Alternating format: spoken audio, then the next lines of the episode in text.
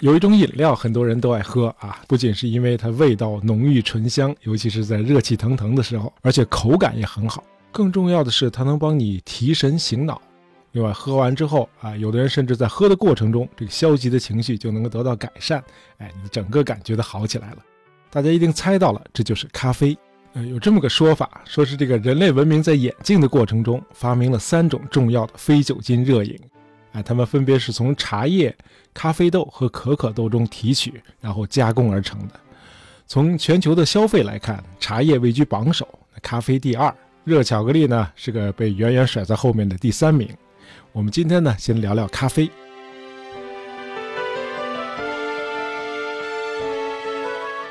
好，先简单的介绍一下大伙儿常喝的那些咖啡类型。呃，说的不对的地方呢，请专家们批评指正。呃，按照我粗浅的认识，这个市场上流行的所谓意式咖啡、美式咖啡，还有花式咖啡，其实都是以意式浓缩咖啡为基础的。这个意式浓缩咖啡呢，这个意大利语叫 espresso。我虽然不懂意大利语，但是从这个词的字面上，很容易看出它的词根是 press，哎，就是加高压的意思。那么制作这个意式浓缩咖啡的方法呢，就是把极热的水加到差不多九个大气压。然后用这种高压的热水冲这个金属过滤器里那些被研磨得很细的咖啡粉，这样制作出来的咖啡呢，就叫意式浓缩，哎，espresso，啊，这种咖啡的口感呢非常浓郁，很重很重的咖啡味儿。那么这个意式浓缩呢，可以说是其他所有咖啡种类的基础。用这个意式浓缩加上少量的奶泡，再加上一大堆的牛奶。就是拿铁咖啡，那反过来呢？用意式浓缩加上少量的牛奶和一大堆奶泡呢，就是 cappuccino。那么用意式浓缩加上鲜奶油、牛奶和巧克力糖浆呢，就是摩卡咖啡。用意式浓缩加上焦糖、奶泡和糖浆，就是焦糖玛奇朵。那么用意式浓缩加上鲜奶油，再加上爱尔兰威士忌，就是爱尔兰咖啡。用意式浓缩加上鲜奶油，再加上巧克力糖浆，就是维也纳咖啡。还有一个就是用意式浓缩加水，就是美式咖啡。那么这个美式咖啡呢，顾名思义，就是一个美国人的创举。哎，确切的说，就是在意大利作战的美国兵的一项发明。那这些美国军人第一次喝这个意式浓缩这个 espresso 的时候，哎呀，全都惊呼：“哎呀妈，太苦了！兑水，兑水，赶紧兑水！”对了，今天的所谓美式咖啡呢，就是用意式浓缩兑水兑出来的哦。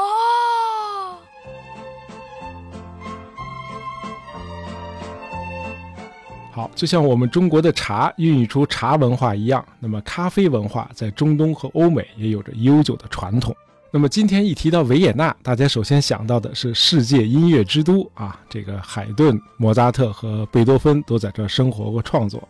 但是呢，估计很少有人想到，在联合国教科文组织的这个世界非物质文化遗产名录里，有一项是维也纳咖啡馆文化 （Das Wiener Kaffeehaus）。那这是一个什么传统呢？在这个维也纳的咖啡馆，这个客人只要点一杯咖啡，就可以在这儿坐上好几个小时。你可以在这里翻阅奥地利和世界各地的报纸。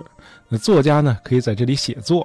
在没有互联网的时代，哎，一个维也纳人只要在咖啡馆里坐一会儿啊，他就能够广泛的了解世界各处发生的一切，而且还能和周围的人一起讨论，啊，交换信息和思想。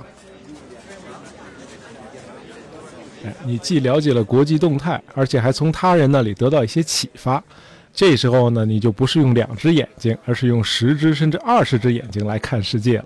那这个奥地利著名作家 Stefan Zweig，我们翻译成茨威格啊，在他那本《昨日的世界》里写下这么一段话。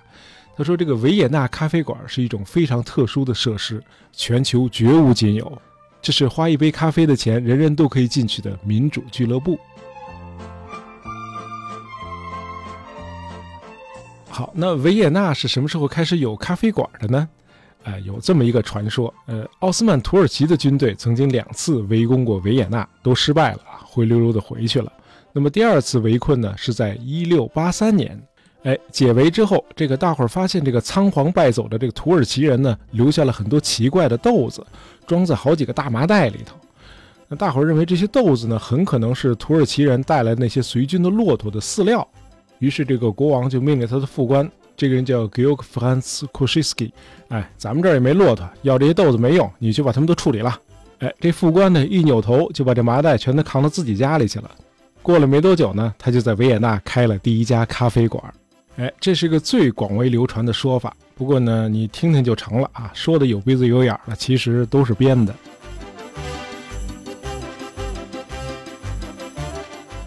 不过，呃，维也纳确实是在这个时候开设了第一家咖啡馆，那是在一六八五年，哎，咱们国家清朝的初期。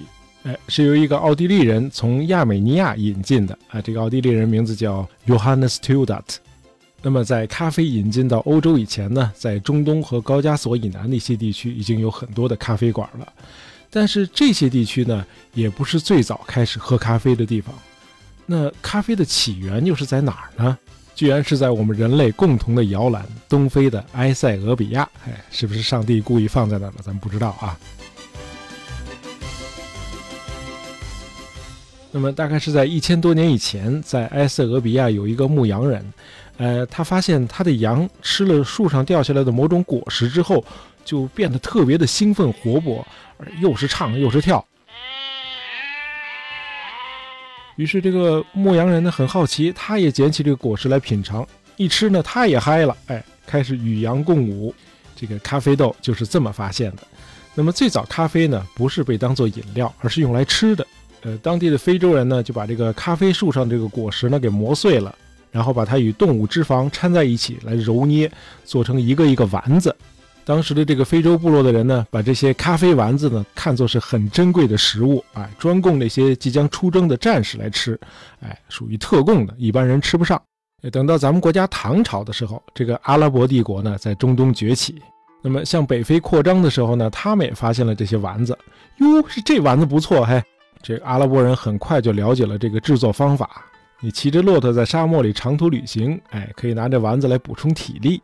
那么到了十一世纪左右，哎，人们开始用水煮咖啡来作为饮料。那伊斯兰教义呢是禁止教徒喝酒的，但是呢对咖啡却非常的宽容，估计是宗教领袖们也都爱喝。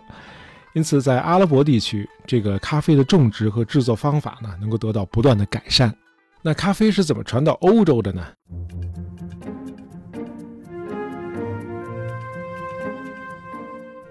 呃，十三世纪末期，也就咱们国家元朝的末期，在地中海东岸崛起了一个地跨欧亚非的大帝国——奥斯曼土耳其。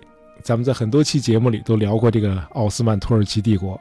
那这个帝国崛起之后，就在这个一四五三年灭了拜占庭帝国，然后继续向欧陆扩张。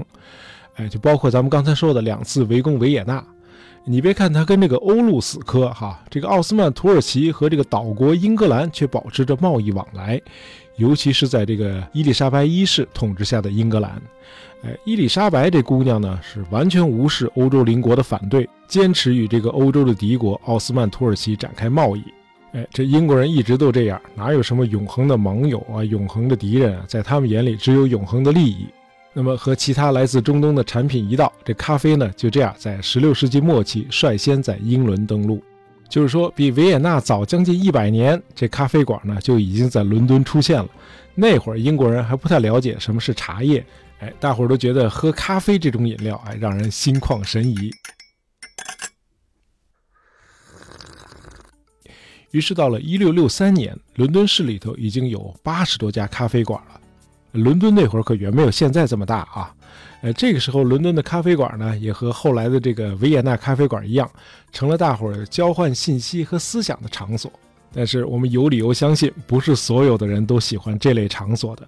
比如，斯图亚特王朝复辟之后登上王位的那位英国国王查理二世，这查理二世就认为这咖啡馆呢，是一帮心怀叵测的人谈论政治、传播消息、批判王室的场所，还敢公开议论国政，这还了得？都给我查封掉！于是，在一六七五年的十二月，这个查理二世呢就下令关闭所有的咖啡馆。后来，在大臣们的劝说下，才取消了这个动议。那么，这时候大臣们敢于抵制国王关闭咖啡馆的这个政令呢，是因为大伙儿都意识到，这个英国在经历了一六四零年到一六六零年这二十年之后，这国家还想再限制言论自由和宗教信仰自由已经不可能了。当然应该还有一个原因就是大臣们也爱喝咖啡。好那说来说去这咖啡到底好在哪儿呢？那到底是什么让咖啡既醇香美味又提神醒脑呢？对呀。大家知道这个所有的种子都含有油那咖啡豆也不例外它也含有咖啡油。那咖啡的这个醇香呢就来自这个咖啡油而且咖啡油的热稳定性非常好。含有一种强抗氧化剂，因此每天呢喝点咖啡对防癌抗癌都有一定的效果。那么提神醒脑呢，主要得归功于咖啡的另一种物质，就叫咖啡因。